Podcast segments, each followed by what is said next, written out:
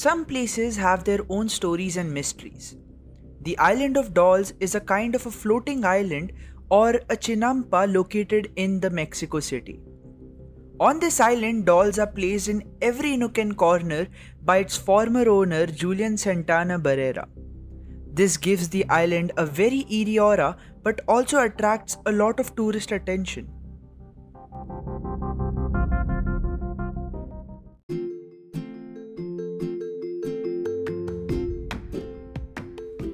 Hi, this is Pratyaksh and you are watching The Loudly Unspoken Episode eight, The Island of Dolls, here at a Stillwalker production, The Showbiz.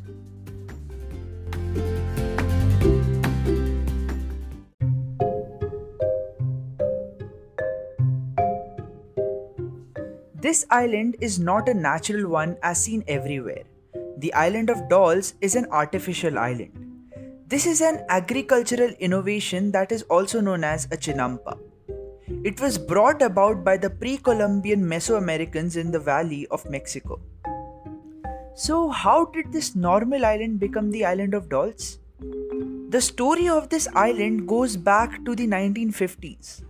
A man named Julian Santana Barrera decided to stay on this island because he wanted to live a life as an ascetic and in isolation. He wanted to live in solitude, so he even left his own family. As per the fable, Santana had said that when he was living on this island, he had heard agonizing cries and footsteps of a girl who had drowned in the nearby canal.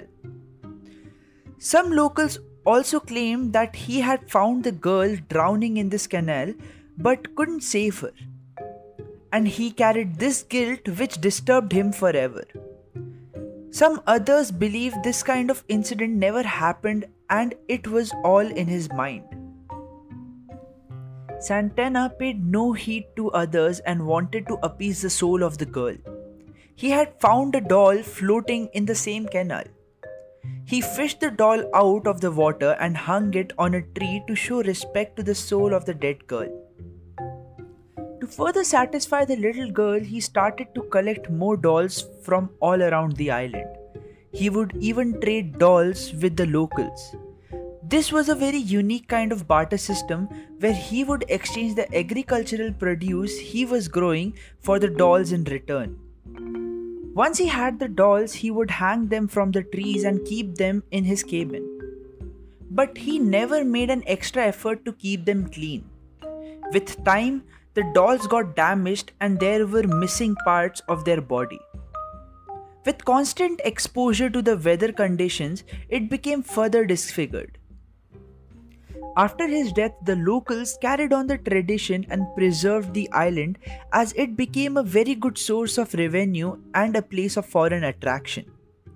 This island has been featured worldwide and has become very popular. Those who visit the island usually leave behind their own dolls to continue the legacy of this island.